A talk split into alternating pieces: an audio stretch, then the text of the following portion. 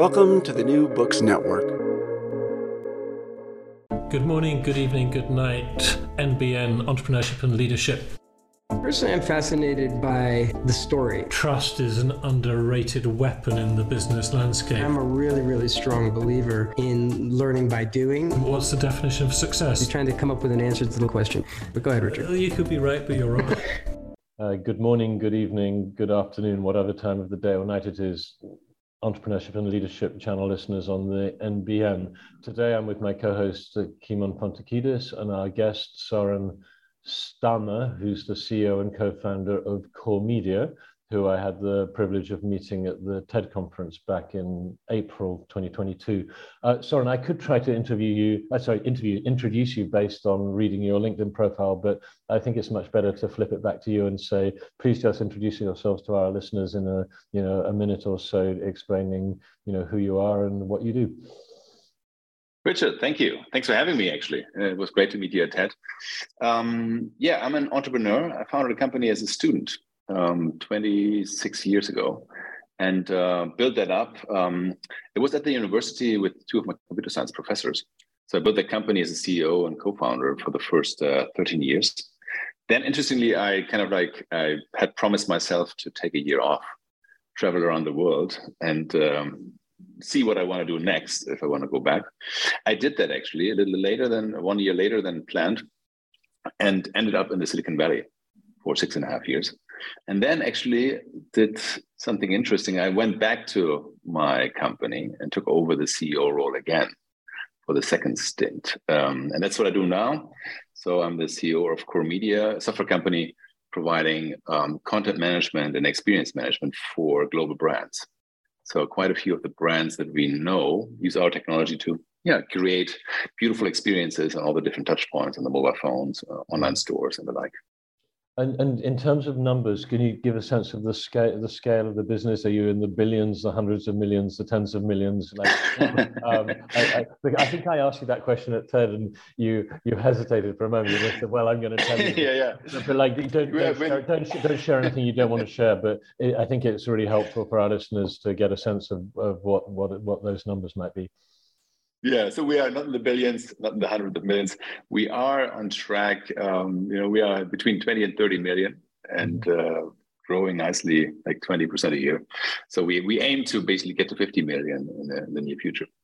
That's great. Well, well, thank you. And um, in terms of your story, uh, we're, we're really interested in what leads people to being entrepreneurs. So the fact you founded your company when you were a student is uh, some of our guests have done that, but not all of them. Did you know even before you went to university that you were going to be an entrepreneur? Was it obvious to you, like from as long as you can remember, that you had to have your own business, or was it a kind of yeah uh, you, you, stumbled into? I, I, thought about that, right? And I think um, it has actually been my upbringing. I grew up on a farm, on a family farm, with uh, three three siblings. My grandparents were there, and the family farm is in, in the hands of the family since I think um, 1400 something like for a long, long time, right? Basically, and um, I basically when I was eight, I think I wanted to be a farmer. I want to take over that farm. But uh, then when I mm-hmm. was ten or something, I realized I have an older brother, and he basically has the first rights of refusal. That was going to be my first question: whether you were the oldest son, whether you were the oldest son. no, I wasn't, right? and then uh, in Europe, you have basically different rules. You had actually areas in Germany where they split up the farm they basically made us make you know, smaller farms for the kids. And okay.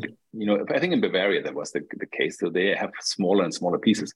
Then they have areas where the youngest son got the farm. Ah. Uh, also interesting. And then most areas where the, the oldest um, over the years they changed it. Now it's the oldest child but you also have to learn farming to basically have the rights to get the farm. And um, so I realized at that point in time, well, my brother wants to do this, and um, and I'm also lazy. So just getting up in the morning and making the cows at seven thirty or at, at five thirty is not my my you know strongest kind of a desire.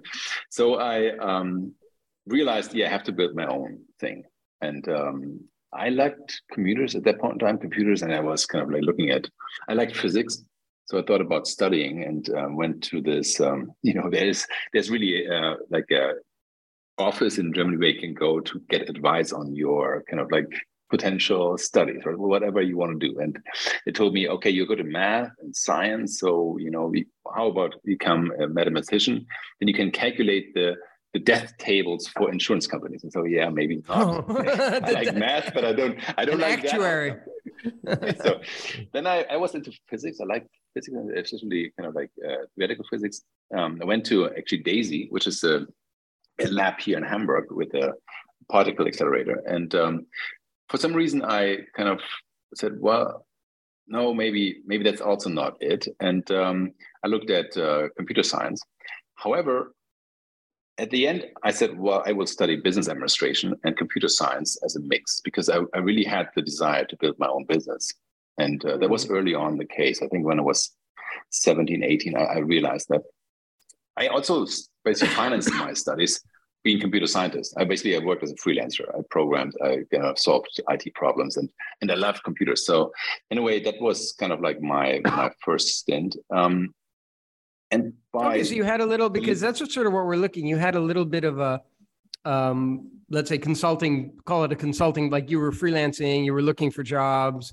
Um, and then was there any other kind of entrepreneurial thing? Even like, did you sell anything? Did you did you take the the, the, farm goods to the to the market and sell them Yeah. yourself and make it? Did you? Were there any? Was there any? No, basically more like being part of the family business is the other part, right? Because like when you have this like old farm thing, my mother and my father they worked together on the farm. My my grandpa was there, my brother at some point. So you have this big table in the morning and the like lunch and in the evening, and you sit there and basically you're always talking about business.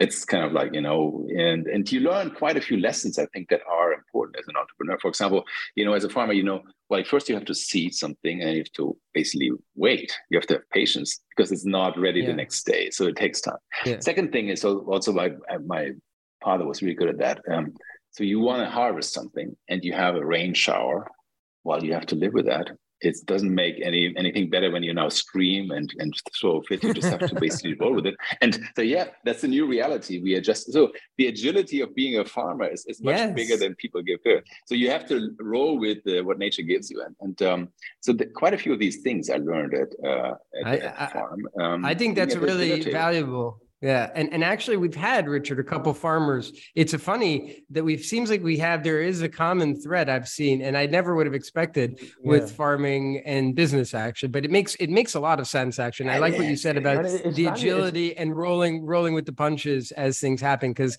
you have to do that. That's like that's business. I Yeah. mean, that is it's business, right? it's also like the, you know it's basic core value added, isn't it? I mean, you've got the miracle of the hen; it eats sort of complete, Yeah. eats crap and produces eggs every day, and then you can then you can then or an egg every day, and then you can eat it at the end. And it's kind of marvelous how nature creates value. Obviously, there's a lot of fine tuning. Yeah. Uh, and so uh, it's a really interesting, and uh, you've said it more explicitly than our other guests. But a lot of the other two farmers, as a farmer's daughter and a farmer's son, very recently were talking about the culture of hard work and you you know Mm. sort of the, the ethic. And presumably, your parents work pretty hard. Exactly. And it also it is was fun, right? I enjoyed it. I enjoyed working the farm. I enjoyed actually, for example, that they gave me the freedom to drive this tractor when I was what, 14 for a whole day hmm. on the, this gigantic machine or the, the combine. Right? I, I really kind of like had fun doing that. And they taught me early on, like, hey, we trust you handling, you know, expensive, dangerous things. We teach you, but Mhm. also we trust you. And it really kind of like helped me to say, I, I didn't ask myself, oh, am I allowed to be an entrepreneur with 23? I was just doing it. I, and, and I didn't basically enter the, the room of, of potential clients questioning that. It was, for me, it was very obvious. No, I do this and it's no question. And- and So- what a- And the other thing, I think collaboration, right? It's like, it's a family business. So everyone has to help.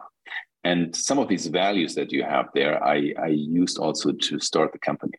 Um, there's some drawbacks to that because the company is not a family at the end. Um, so they come to that conclusion at some point in time as well. But I think it, it uh, there is some some parts of um, you know how you treat people that is something you can take away from you know working as a family, appreciating people, and, and also everyone has to chip in and and you know solve conflicts and talk about stuff. Well, I- would actually add the trust thing as well. I think that if you can, if you were granted trust and then you can trust, that's a Yeah, major, yeah. major anti bottleneck for the entrepreneur because it frees you exactly. up if you're going to be able yeah. to trust people basically yeah yeah yeah and you get what you expect right if you expect kind of like something you can trust people they notice and they do a lot to fulfill that trust if you don't yeah. trust them they'd also notice and will fulfill that expectation yes. too. Right? So, exactly. Yeah, it's a self-healing process. And coming when you were doing your computer consulting or programming work as a teenager, do you remember how you got the your first clients? Like, or did you hear of someone else getting well-paid work as a computer consultant? Because quite often there's that those first time someone pays you to do something, you know, it's it's obviously yeah. selling labor and advice isn't quite the same as entrepreneurship as we define it, but it's an entrepreneurial step to figure out finding a client. Yeah. So, do you remember your first ever client for consulting services when someone paid you for doing programming? Yeah. So, if we, we should take out the the stuff you do as a as a, a child, right? Basically, working uh, at the I, I, actually work at the a bank to carry around their kind of like uh, papers like in the morning, but. When we take that off, um, the entry was through my actually one of my uh, professors. Uh, he basically he gave lectures on um, statistics and um, uh, you know, we call it EDV, which is basically like computer science for business people, like you know. And um, so he gave that lecture for um, the business administration students, and he basically discovered me and made me his uh, assistant. So I basically gave lectures, um, and he also had this business, this consulting business, and hired me to basically through him uh, work for some some other companies. Mm-hmm. So it was really kind of like he was in, the, in a way my first first client. But then um, also things like when AOL, for example, you remember those guys when they came to Europe, they needed uh, some help, and uh, I knew some some guys at the university, so they they uh, sent me there to to fix stuff. So in a way, it, came through my network. Um, yeah, but um, it, was a good time actually. It was kind of like early on. It was partly hardware, was partly basically setting up networks, uh, was partly programming, was hacking some, finding some solution to hmm. some some crazy problem. Like, yep. Um, what happened then was that this first professor at the computer science uh, at the business administration department introduced me to his friend at the computer science department, and that was life changing because this uh, professor, Professor Schmidt, um, he ran a computer science department uh, in Hamburg that was extraordinary. So I, normally, when you go to a university, I wasn't that impressed with uh, this, the research that happened there. But this was different. It was a tight knit team of students and uh, PhD students who sat together in a room, had their Sun workstations, and they're working on the same basic research, uh, like a programming language.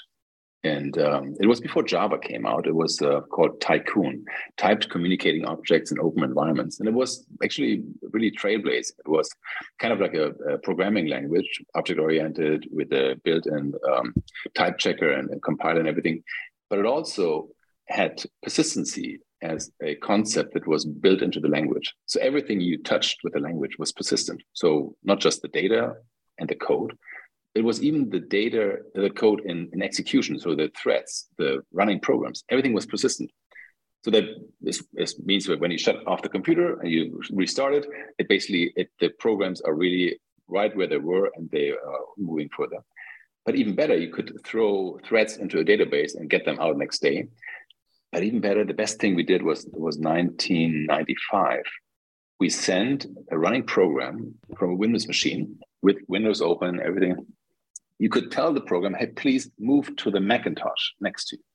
And then the Windows disappeared, and the program with all the bindings, all the data, everything moved over to the Mac, and the Windows appeared again in the same state. Wow. had the same program. That's crazy. Going from Windows machines to Macs mm. to Linux That's crazy. to Solaris and back.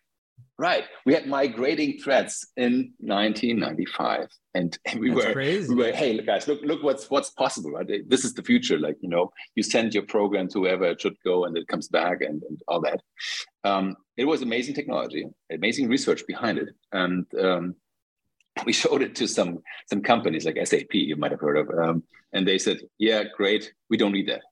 so we had then the audacity to say, well, if you don't need it, then we will prove you. We will basically start to start a company.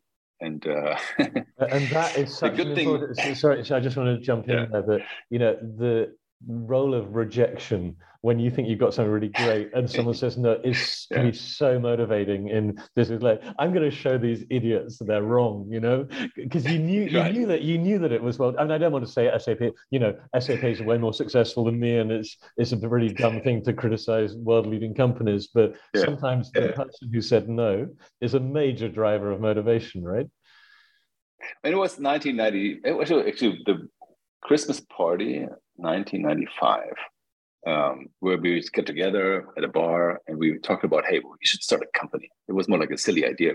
And uh, in April next year, we started the company. And um, actually, we kind of like got the first client was the German press agency. So it's like AP in Germany. And um, also a funny story because like the there was some contact to the um, the chief of the of the editorial team um, about his, I think, mushroom collection. He has a mushroom collection. He wanted to put it on the internet. And the department that we were at the, at the university, they were the first ones to run web servers. So for the city of Hamburg, for the university. So we basically were very close to to CERN and the and the you know web World Wide Web kind of like developments. So we basically were asked about this if we could help before I could even go there to talk to them, they realized, hmm, this internet thing is bigger. So we should potentially do something here and have a multimedia news service. And so the conversation I had with them is like, yeah, let's in the next few months build a multimedia news service, refactoring the data that they send out anyway, the images and the and the real-time news and create um, uh, you know a multimedia service from it sending over satellite to different boxes and machines that we send somewhere so that the different newspapers in germany could integrate it into their websites and uh, in their own designs and stuff.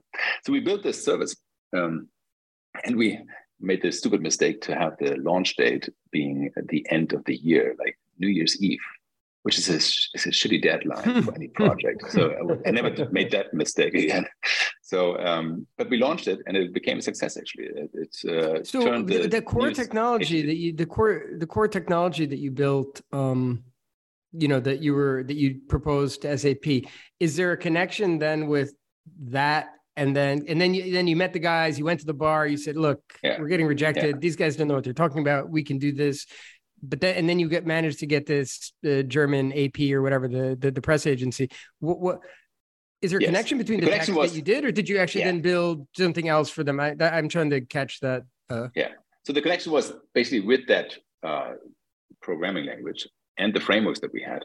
We were pretty fast at forcing building, um, you know, um, platforms for data gathering, for transformation of data, like parsers to, to find the meaning in data and structures and build a website or web services with that. So it was okay. a nice framework to do these things before you had other things to do that. um, so we used kind of the technology to now just, you know, build this, uh, solve this problem, which was certainly solvable in, in any other technology as well. But uh, we knew our tool, we were good with it, we were fast. Right. So it was um, just a, a, good way of starting this problem.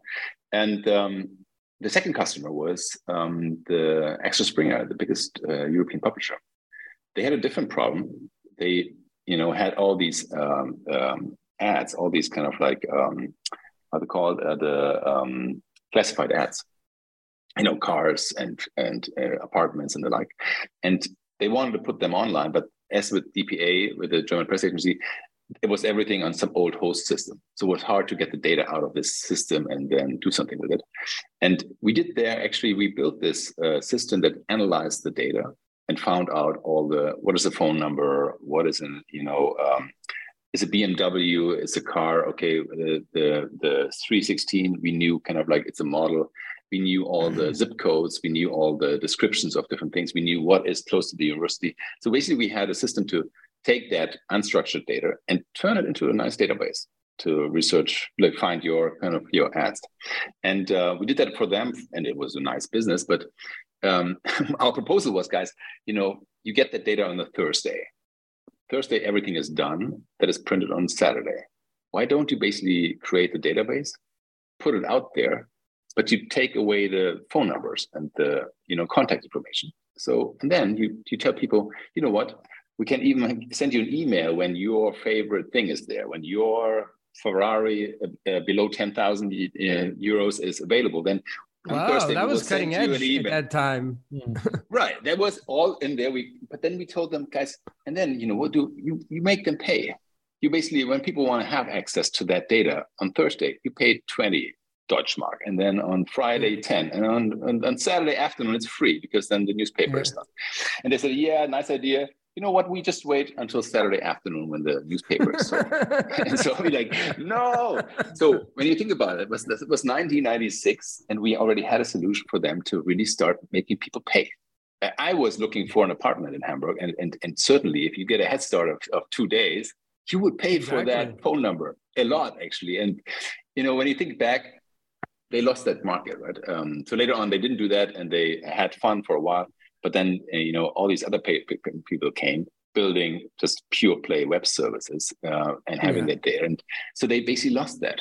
They could have done something very different, uh, but mm. you know, as as usual, when you have a big business that is highly profitable, you know, you don't look at the future that much. You look at mm. protecting mm. the, yeah. stuff that you have. Mm.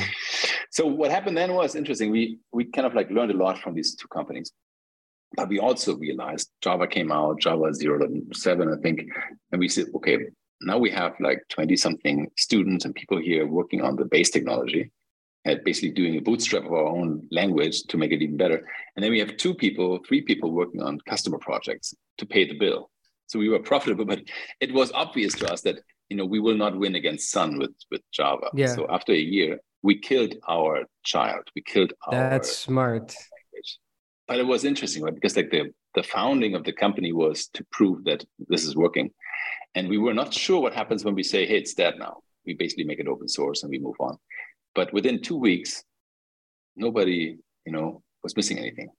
We, we had learned a lot about multimedia, a lot about content, a lot about, you know, how you have to solve that problem correctly. And I'm not kind of like managing HTML pages, but, you know, really deeply content as an asset. And we used that knowledge to build a new product um, and that's what we basically rely on today still so the yeah. core ideas that we learned there are still yeah. true are still driving driving our business that's a lesson that i've learned as well i mean um, you if you find yourself spending a lot of resources on something like when, when you said it I, I knew where you were going because you said you had a couple of people working on client projects and the, the rest of the team working on this back end thing that you can replace. It's like why build you know uh, my business partner says why build excel? If excel exists yeah. why build excel? Mm-hmm. use excel and use the resources to mm-hmm. build to build you know and that's what basically what yeah. you and look you, you made that decision and then you built the core technology that you said that you're basically still running on today, or that's yeah. the key, key, piece of your business, which is just the, the a lot of people, believe it or not, like, don't do that. Yeah. I mean, they don't do it. They, they can't right? kill. They yeah, can't kill the. They can't kill the child. They can't. You you love your stuff too much, right? You basically are. yeah, exactly. It was a it was a good experience because like it also at that point in time there was so much more, right? The, the company and the cohesion and the the way we work together. We had amazing talent because of this connection to the university. We always basically kept the the greatest kind of like engineers early on we had that as a working student and then they basically directly uh, moved over to the company. So we, we really had this kind of like amazing talent pool and amazing projects right? Basically at that point in time you know internet was was pretty new still but everyone needed it. So we we won amazing projects and at some point in time we won the um, the winter olympics in vancouver.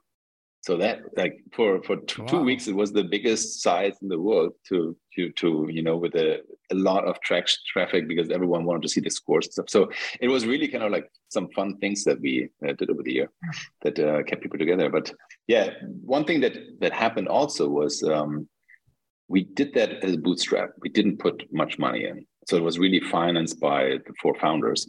And i was a student so I didn't have that much money. So it was really you know little money a bank loan and that's it. So we we kind of like mm. we're so naive. We bought at the beginning because we had this ambition to build a big company we bought usm haller tables. You might use them as a, as a premium brand for tables right? When you go to a dentist an expensive dentist they have that kind of stuff. And we bought workstations from sun uh, you know well we got a good deal there because of the connection but we really kind of like spent a lot of money on stuff you would not really spend so. So, so you're, you're, you're sharing something super important. A lot of entrepreneurs, yes. like, they become wise over time, but you were spending money on stuff that clients didn't care about at all because you wanted to yeah. to do with ego and status. I guess you you wanted to feel like you yeah, it was good, cool yeah, it was it was part of the, the, the, you know the interest of one of the founders was no, we don't want to be a small thing. Uh, like uh, we want to do something big, and therefore let's let's.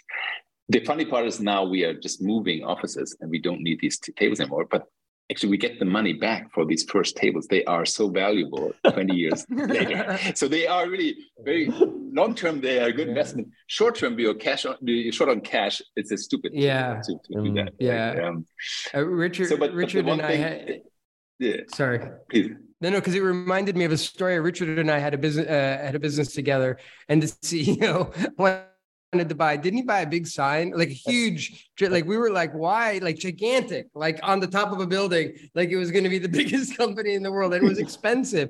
and I think when the thing finally, it didn't collapse completely, but we, when we moved or something like that, I think we said, let, why don't we give him the sign and take it home or something like that? Because this uh, has been an example of this like spending money in the not yeah. optimal you know, not for yeah, things that matter. Yeah. But, but this, this, is, so Soren, this is a perfect segue into your sort of personal motivation. So just listening to you, it's clear now that, you know, the, what you were doing for clients, the exciting technical side of things, you know, even you, you sort of light up as you talk about it. And did your motivate, and on the other hand, you, there was this ego stuff of like, we want to be big or some of your partners want us to be big.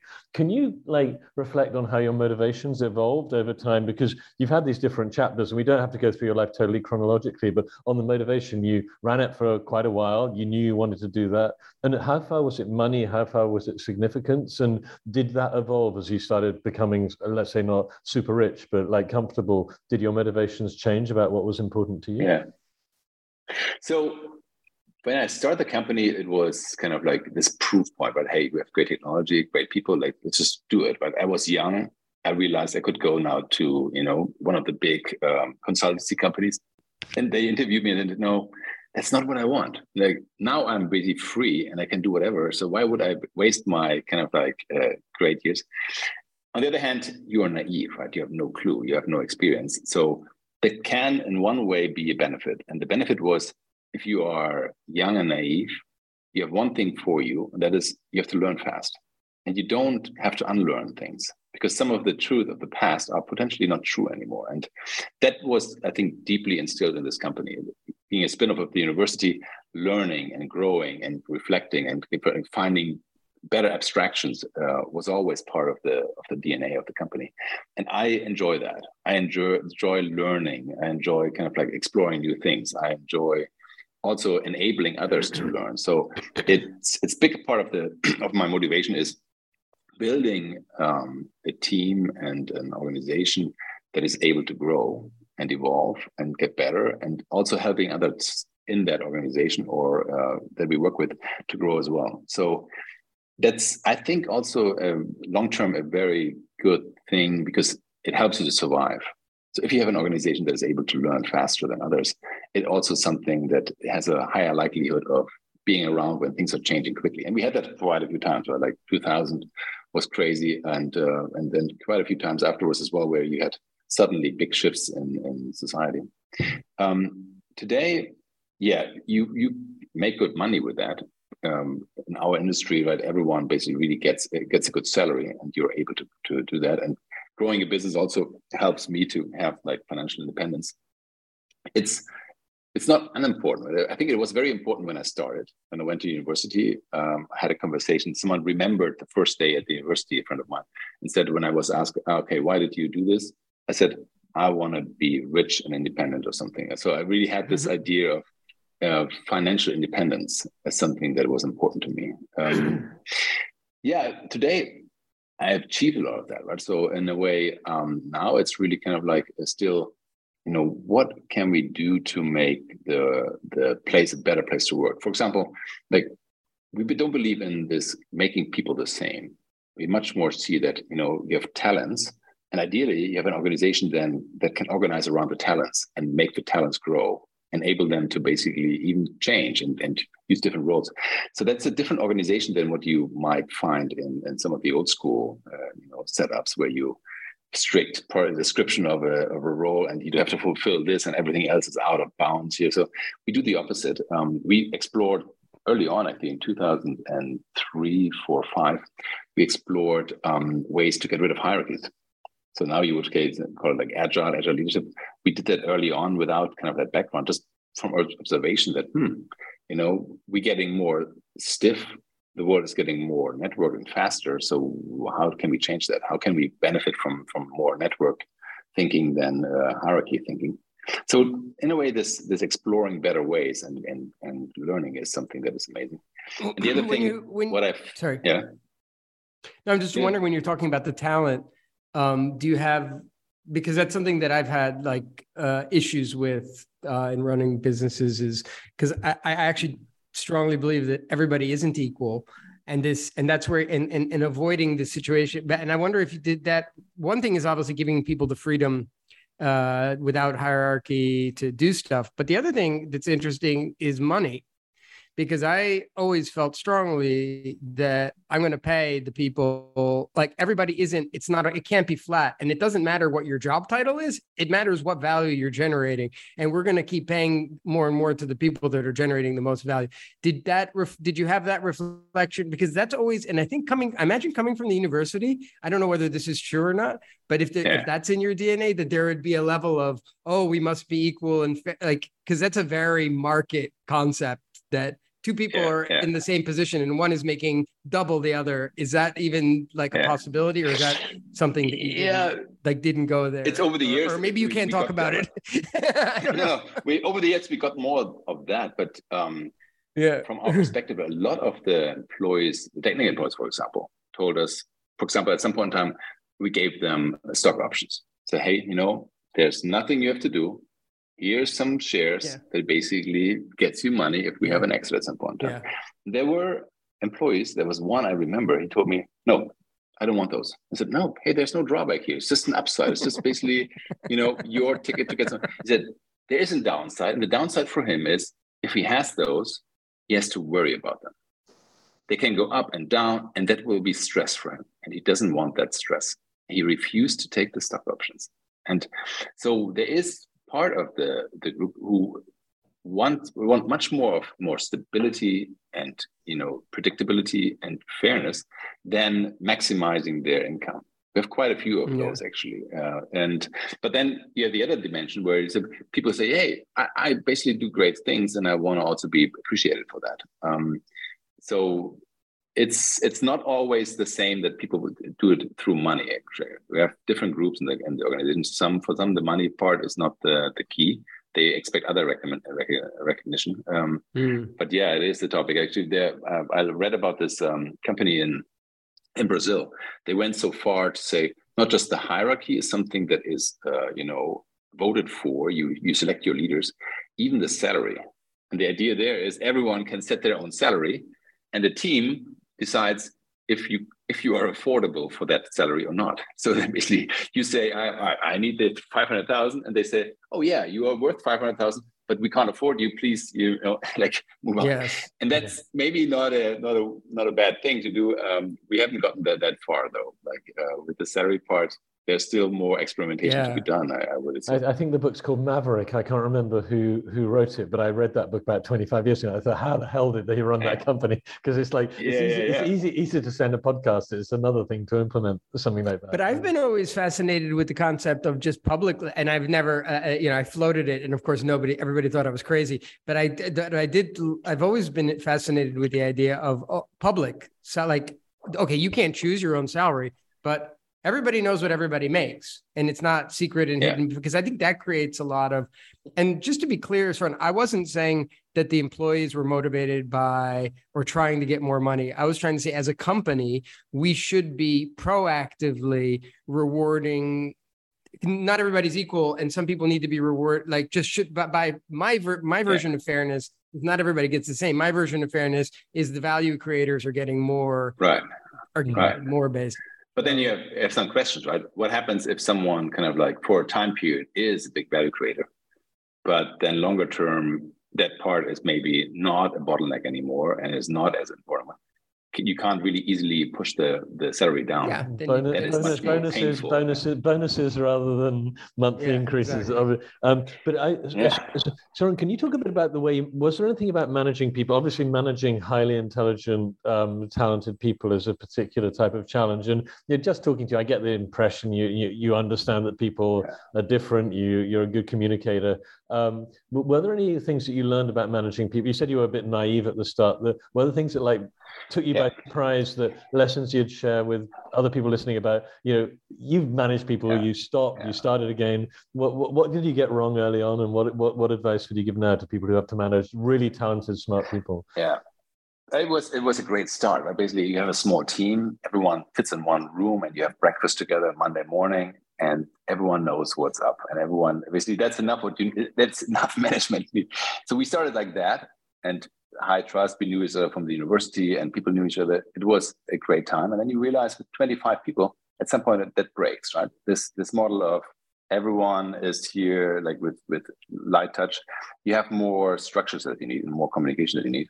So we went through that, and then at some point in time, we had to, well, we had to, we had the perception that we had to increase more structure, increase more structure. And the only thing I knew was from the university. Okay, now you have departments. You need departments head, so, and that was a mistake.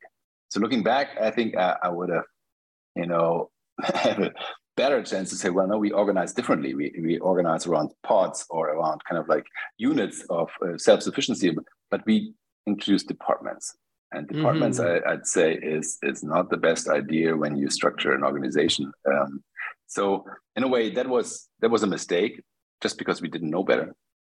The other thing that i think was interesting was we started out with this feeling of family like and i hired even a lot of friends like friends from university. Basically they just ended up in the, in the company. Sometimes i hired them or some other people hired them but even like close friends. And that was great because we grew 2000 happened and we grew with more than 100% 2001 130 2002 we grew like crazy 150% so we had a great time even though the world around us was falling apart. There were so many startups failing and and friends kind of like being uh, laid off. And we felt well we are different. But i also felt like ah this is not good. This kind of like feeling of we are invincible is not a good feeling because Mm. it will hit us at some point in time. And um, but yeah, we we basically it hit us in 2003. So we came from three years, like 120, 100, 150 percent growth rate, and we made the budget for 2003 and said, well, let's let's plan with something like 100, like it's more like conservative, like the low point of the last three years. And we had a hiring plan, and we had big clients. We had the Deutsche Telekom, Vodafone. We had basically big projects. And then what happened was at the beginning of the year, Vodafone and Telekom both decided, oh, we overspent for the U, uh, U- for the 3G licenses. They spent three, uh, I think, 100 billion in Germany, the, the operators, and they said we want to cut costs. I think the Telekom was like 16 billion in 16 months. So what happened was our biggest projects were suddenly on hold and not happening, and we were coming like this, and we suddenly went down like significantly, and we had to find a way through that. Um, so what happened then was all the wrong things. Right, I uh, we need to uh, lay off some people, and we try to minimize that. We try to basically lay off as as few as possible, but I had to lay off some of my friends, and and it was painful. Some of the friendships, you know, even though everyone knew why and that it was the right thing to do, it was hard for those friendships. Um, some survived, fortunately, but we also made the mistake that we didn't, you know, lay off more than we really, really needed in that moment. So the some investors told us, "Hey guys, you know, lay off twice as many as you need because then you're you're good. You're done with that, and you basically." And we didn't. So what happened was a few months later we had to do another round of layoffs. And that's the worst. You- Then you create Oh, it's man, not the, safe here. The first Yeah. one was bad, right? The first one was okay, we're not invincible and it sucked. But the second one is then okay. So how many more of these do we have? And it's my job statement. exactly. Basically, it's like pulling the rug under the feet. Nobody is suddenly safe. Yeah. Feels safe anymore. It's kills. It kills. It's a killer. It takes Ah, years to ah. rebuild it. I know exactly. I did the same thing. I know exactly. You have to rebuild it. It's really, really Yeah, it takes it's- time. you know, when you're successful, things are easy. People follow you and you can change direction quickly. When things are like that, falling apart and, and you are missing your you know, you don't, you know, fulfilling your your statements from last week, suddenly people don't trust anything you say. So it's harder to then move in the right direction. Um, at the end of the year, we we grew with sixty percent. So we still grew, but it was was really a tough year to to get through that. Um, we survived it, and and it made us at the end stronger. We also kind of like had to reflect on this family idea because in a, in a family you don't lay off people, right? Here you yeah. had to lay off people, and and it is it, I think it's honest also to, tell people, well, we, we we enjoy being together, we work together, and we even have a lot of people coming back later on for the second stint. But we're not really a family, right? It's, it's not the same as a family because we can't guarantee that we can always hire. Right. Um, um, the the thing that went well though was two years earlier. So we did the first financing round in April 2000. It was perfect. It was you know the the Nasdaq and every stock market was close yeah. to peak. I think it peaked in March. April was still feeling good. People expected it to go through. So we we signed a deal with an investor. It was 30 times revenue of the next next fiscal year. no strings attached. There was no, it was just our projection times 30, and they got 10% of the shares and we got the money. They didn't get any liquidation preferences, anything. So there was nothing like that. It was just one rule: as long as they have seven and a half percent, they have one uh, chair at the board in the board on the board. Right. So that was it. Like one position on the board. How much did they? How much did they? What kind of a stake did they take? it was ten percent. They got. Um, yeah, ten percent was the what the you know the percentage of the. the so just, just doing the math, was, possibly for like thirty or forty million euros or something like that, right? Just I'm do, I'm reverse yeah. engineering on the numbers, so that, that's a lot. Yeah, of, you're good. You're good. Right. Yeah, so and there was kind of like we said we expected now due diligence and the negotiation of the contract, and they didn't. They just basically never came up with a contract. Said, okay, then fine. We go to the notary and we sign this, and it's all good. So we were a little greedy, though. Like we expected a year later to be much bigger and get much more money for for less shares. And so the second round was scheduled for uh, September 2001. And you might remember that was not a good time to get hmm. money out. No, it was 9 11. Um, so it was 9 11. 9 11. But even before 9 11, it was kind of like all the startups were dying. Like banks shut down yeah. their financing. Yeah, after so dot com. It was, it was dot com and 9 11. Yeah. Mm. And then 9 11, we were negotiating at 9 11. And it was kind of like, fortunately, we had this nice growth rate and we closed the deal in October um, 21, uh, 2001. And uh, we survived that. But in between, we had this really tough time because suddenly our bank, um, you know, we had a loan with them, at least a, a, guaranteed line that we paid for, and we wanted to use it. They said, ah, actually, you don't have that line. And we like, man, like you should be on our side. You are our bank. We you you made us pay for this line that we have the availability yeah. to use it, and now we want to use it. You tell us we don't have it. That's close to fraud. Right? And you sell me yeah. something that is not really there. Like yeah. Yeah. So that was that was really frustrating. And through that process with the we needed cash we needed the financing um, we communicated very openly with our team. Because as you mentioned earlier they are brilliant people. They are smart. They they don't you, you don't fool those people. They, they are yeah. amazing employees and they are amazing people. So it's not that you basically really would even get away with fooling them uh, but even the culture would not allow that. Um, so we were very open and transparent However, there is this thing that you have to think about as a leader. You can, um, you know, like share too much with people that say, "Hey, I can't handle this." So, while it's my job to solve some problems, there were also people who said, "Hey, you know, I trust you.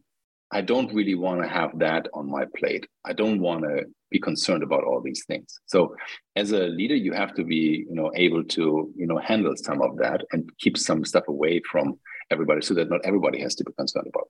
But we were very transparent about the numbers and are still are today up to today.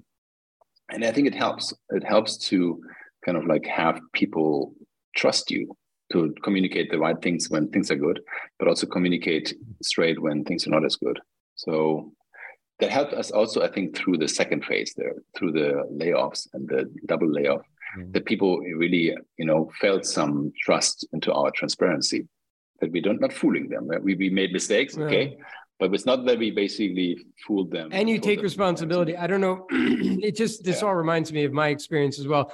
I also just directly took responsibility. I said, it's my fault. I made bad decisions. Like, did, you know, I could Yeah. have done a different decision. I made the decision like this. Yeah. I'm sorry. I, you know, I've, I obviously I did some things right in the past. I made this one wrong and this is what I did. This is why it's going to be different. Owning it. And Yeah. yeah, owning and it. Exactly. Oh man, it, it, it's that's really a huge difference because like indeed you need people to trust you right? when you run a company and they, that trust is not there, how basically get you to to for them to basically stay on board or kind of like you know trust you to go through a tough time and and not jump ship in the in the first moment because then you really Yeah. screwed. So yeah, we we had that for us, um, and um, also with, in, in Corona times, for example, a similar thing like this open communication and the trust and also the thoughtfulness um it, it makes a difference so it helped me a lot in my in my life that i kind of like had that experience at home talking openly about stuff and doing that at the company as well Mm. I just want to draw attention, like a lot of people, when they think of being a business person, man or woman,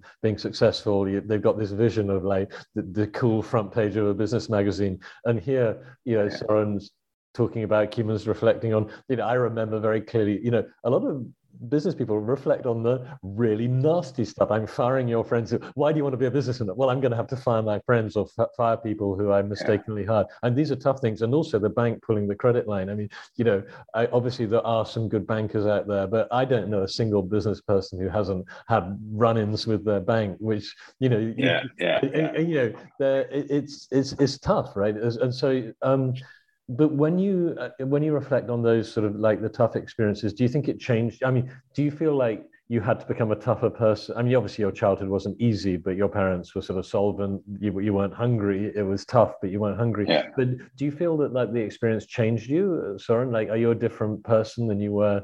you know when you were a young a young man like in a either a good way or a bad way i mean i mean I'm, I hope so, we don't want, Yeah. we don't want to sugarcoat it you know Mm.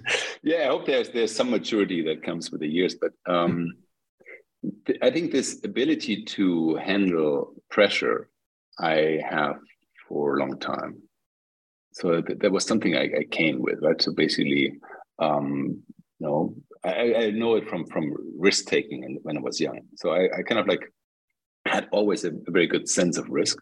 So for example my, my elder brother he got a motorbike and basically crashed quite a few bones I got a motorbike and I avoided that. Right? So I, I find the right balance of, of you know where I, I want to go. And um, today as well, I, I noticed with my wife and, and some other conversations that um, I'm pretty good at handling pressure, at handling kind of like uh, you know also risk. Um, and people reflect that to me. Some people say, okay, they they don't notice, but um, I always are. I try to always open up also like in between in corona times. There were some tough moments. I think 2001 the first half of the year oh they didn't feel good.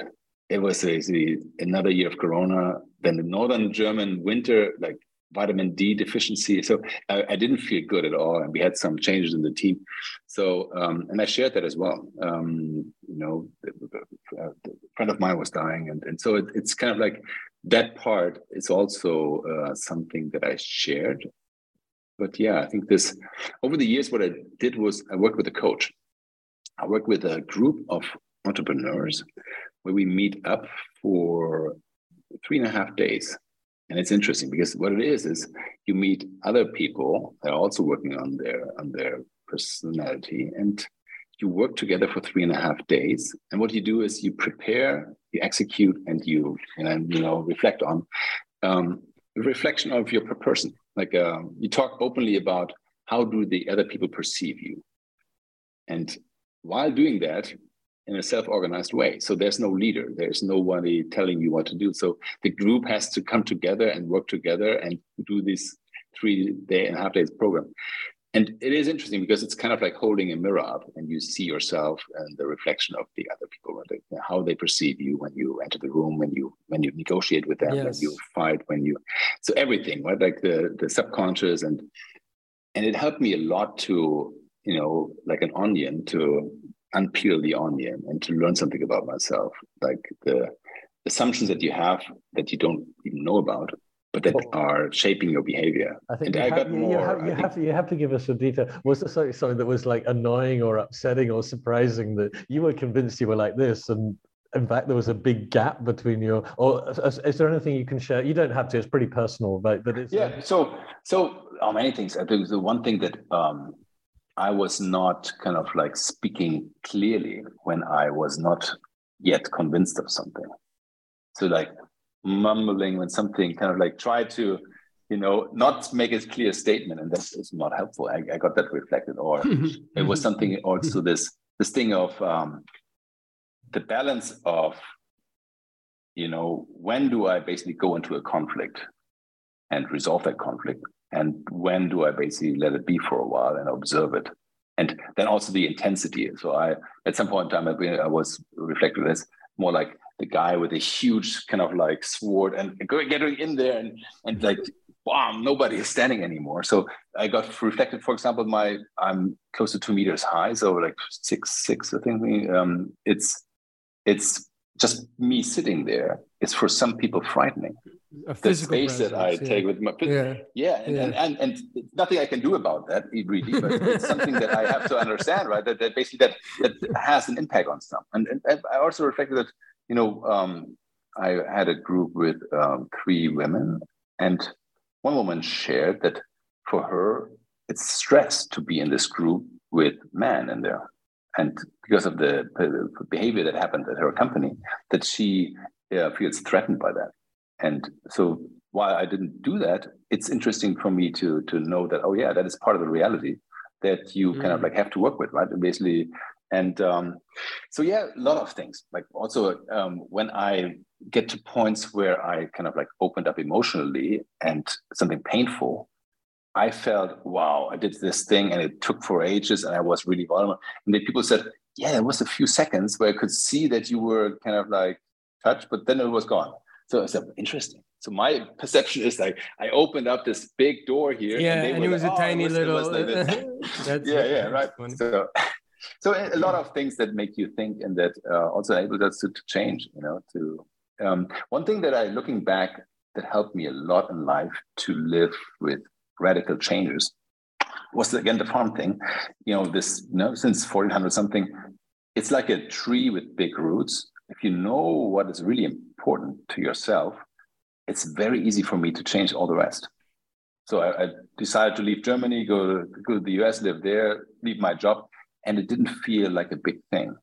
And it didn't feel can feel... you briefly can you briefly touch on that? We're, we're, we're running we're running short of time, but can you just because I was really interested at the very beginning when you said because it's very unusual part of your story that you founded a company, you left, you went to Sil, and then you went to Silicon Valley, you went to like this like really cool whatever upstart place when probably where there was plenty a lot of exciting thing like exciting people to meet, exciting things to do, and you spent six years there, and then you came back and started yeah. back into your thing. Can you just briefly touch on that? Because I think I, I still miss it. yeah. Yeah. yeah. So um, it started out with this thing of uh, starting the company early, and it felt like, yep, let's just try it out. But then a few years later, more and more people said, ah, you know, you will do this for forever. And I was, mm, no, I can do something completely different. And, and I kind of like saw the risk that I end up doing something that I don't enjoy at some point in time just because I started it. So when I was 27, I think I, I told myself when I'm 35, I will take a trip around the world for a year and I do something else. And then I'm free to do whatever I want to do. And um, I told everybody, my family, my dentist, my, I even gave an interview about it. I, I, made it very public that this is my plan. Right, because you, um, you wanted to hold yourself accountable. exactly. And and I never regretted things I did. I, I regret things I don't do, even though I want yeah. them. That's more the, the pain. And um, I turned 35. I turned 36 and I hadn't done it. And um, that was indeed painful. I felt the urge that I don't want to let me down I also had some other ideas that I want to work on. I, I want to start a family and I wanted to live in the US. I never studied abroad. That was one of the things I regretted that I didn't basically you know, take the opportunity as a student or something, live a year abroad. I, I, just basically went fast, fast, fast, start a company. And then, so I really um, moved on at that point in time, handed over the company and uh, moved to Silicon Valley. There we worked on a few startups and, um, and then also took over the role of the stay-at-home dad while my wife, after the third child, kind of like uh, was working again. So I was for uh, two years was stay at home dad, and the fourth child arrived, and then we had the deal that Oh we switched back. And um, so I really enjoyed that time. It was an interesting reflection. Also, like how much And sorry, you were doing that in California. You were you were doing this in I did, I in did California. that in California. I lived in some, I actually did things like nonprofit stuff in, in Brussels. And I did nonprofit stuff in, in the US. So like the, the preschool, I was on the board there, and uh, it was amazing. I, I actually learned a lot and and used some of my skills actually to as a board Yeah. president there. Um, but it was also interesting for me to see that there is something missing. You know, I very much enjoyed the time with my kids when they were young. And it was an amazing Yeah. time. We lived in the Presidio, so in San Francisco in the Yeah. park, and um, Yeah, it was kind of it fantastic. Right? We went there this summer, and it's just fantastic. But it's also something missing when you kind of like, you know, this idea of building something and building an organization. So I felt like there, there that there is a reason why you don't want to be just that. Um, but I was blessed, right? Stay at home dad, you know, people don't even bel- believe you that you do that. Um, but it was it was an amazing time. What then happened was that you know I had to deal with my wife before she child arrived, but also my dad got sick, and it felt not good to be so far away. Um, Right. And my company needed me, so in a way, I was then like we were as a family. I think as agile to say, hey, like an adventure, let's go to Europe. My wife wanted to live in Europe anyway, so she made me kind of. She's American, but she Oh, your wife was not. Your wife was American. You met her. Uh, it wasn't. Ger- you met her I in the U.S. And I met her at the Web 2.0 summit in 2007 in the Palace Hotel in San Francisco. Yes. nice. Okay. Yeah, kind of funny. right? No, and, and but she was very. She liked Europe, and she wanted to go to Europe, and so we we took it as a big adventure, like to say, well, we don't know how long, but let's go to Europe. Let's go back, and uh, now we are here, and um, you know we're a little more settled now with the with the house and renovations. But but yeah, I think this this mental agility was something that was important to all of us. But wait, say, Soren, what about the trip around the world? Where does that fit into this whole thing? We're 35. You Yeah, lost. I lost it. I lost No, no, happened. we You and you had all these what- kids. How could you do it? What? yeah, I tell you, you know, we we had planned this nice trip, and we were about to start, and then my wife got pregnant. It was 2009. Ah. It was right when I basically moved over there, and uh, we had to replan so that we squeezed the year into half a year. And because the beginning of the end of the pregnancy, there's some some you know, and then we actually took a trip around the world. We sailed a little bit around Bora Bora, like we did a sailing in there. But um, yeah, it was fun. It was. I think you know, even my wife as a pregnant uh, mother, then um, it was perfect because you don't have to work. You have you know, Yeah. around the world that you know, some some you know doctors but you don't have stress, and it was it was a great Yeah. time. Yeah, so we did that too, and uh, I want to do it Nice. again actually. So you've done it all. You did it all. What a, what a story. We're, we're, coming towards the end of our time, sorry, but I, I have a feeling that other important things about you and like what you believe in and what you've done or are doing that you haven't had time to share. Because I have a feeling there might have been stuff we talked about back in April that you're really into about you know philosophy or and like I you know I think that if there is stuff that's like important that you've got to share, you know, uh, uh, we'd Yeah. love you to uh, do that because I know that I've got a, like a mental note that there's something Yeah. Missing that's important. Yeah, there was there was actually reflection in at TED, right? Um, it started. Was the TED before this one? It was two years now, right? It must have been 2019, right? The last TED before that. Um, there was an interesting opener. It was kind of like two sides of, you know, the world is going to shit. It's like all these crazy things that are happening and politics and and and then there was the um, Steven Pinker who said, you know what? All the numbers are getting better. So it's like the world is getting better. What is what is wrong? Like and, and there was this intense moment at the beginning about this. What is real? What is real? Is the world getting worse or is the world getting better? And um, at the end of that, I, I had the chance to for a minute to share one reflection. My reflection would be, you know, we are actually living in a very different world than before. Right now, it looks the same as 20, like 10, but it's very different. Right? Like the world is so connected now with everything we do with social media, but also all the logistics and everything um, that whatever happens is happening very fast at a global level, and that we observe something I would describe as as a you know rising awareness as the biggest trend in society. Like the awareness about things like know, global warming is like rapidly changing. The awareness about kind of like, for example, gay marriage. When I was in the US in 2008, um, Obama was running and he was making the statement, you know, I believe marriage is the union between a man and a woman. That was 2008. And you basically had to say that in the US to get elected president in 2008. 2012, Joe Biden said a thing, I think, yeah, you know, he's on your side to the LGBT community. And that was an, basically perceived as an uh, basically um, you know big problem because he might screw up and the Obama's chances to get elected again. In 2016, it, it was not possible as a Democrat to run on a, on a platform to say that you know you are against gay marriage. And even now, basically, also the Republican side would not basically, at least most of them, not try to get kind of to that state again. So the whole world, not just the US, but also India, Ireland, Germany, everyone changed dramatically in, in not too many years. Um, then Greta Thunberg, like, you know, everyone knew about global warming for 50 and more years, but she somehow changed the public perception of that topic as a symbol and uh, grew collective awareness. Then you had George Floyd. You know, it's not new that racism is there or police brutality, but that to see that video changed the world. Um, so what I see happening is that the most powerful thing to change something these days is not even technology that takes a while. It is symbols. Powerful symbols have the ability to change the world overnight.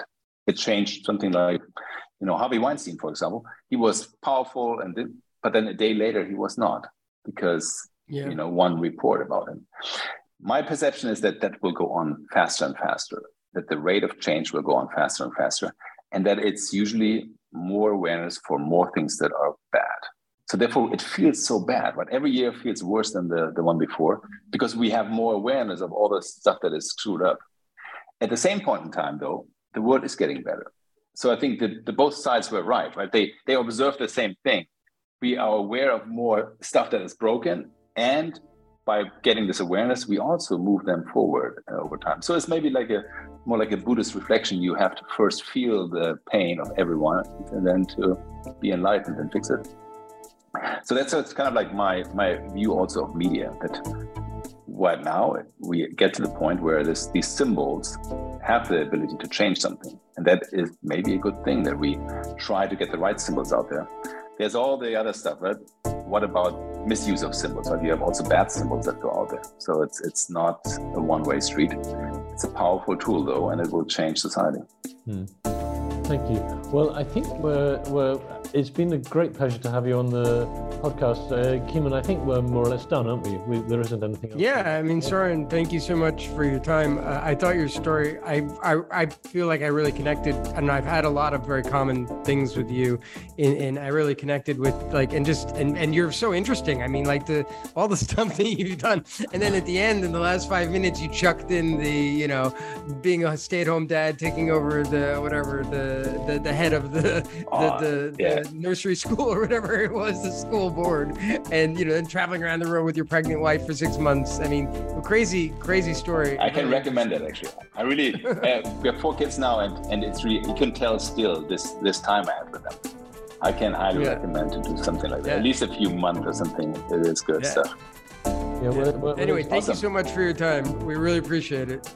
Thank you very much. Go on, Richard. Thank you. Have a great day.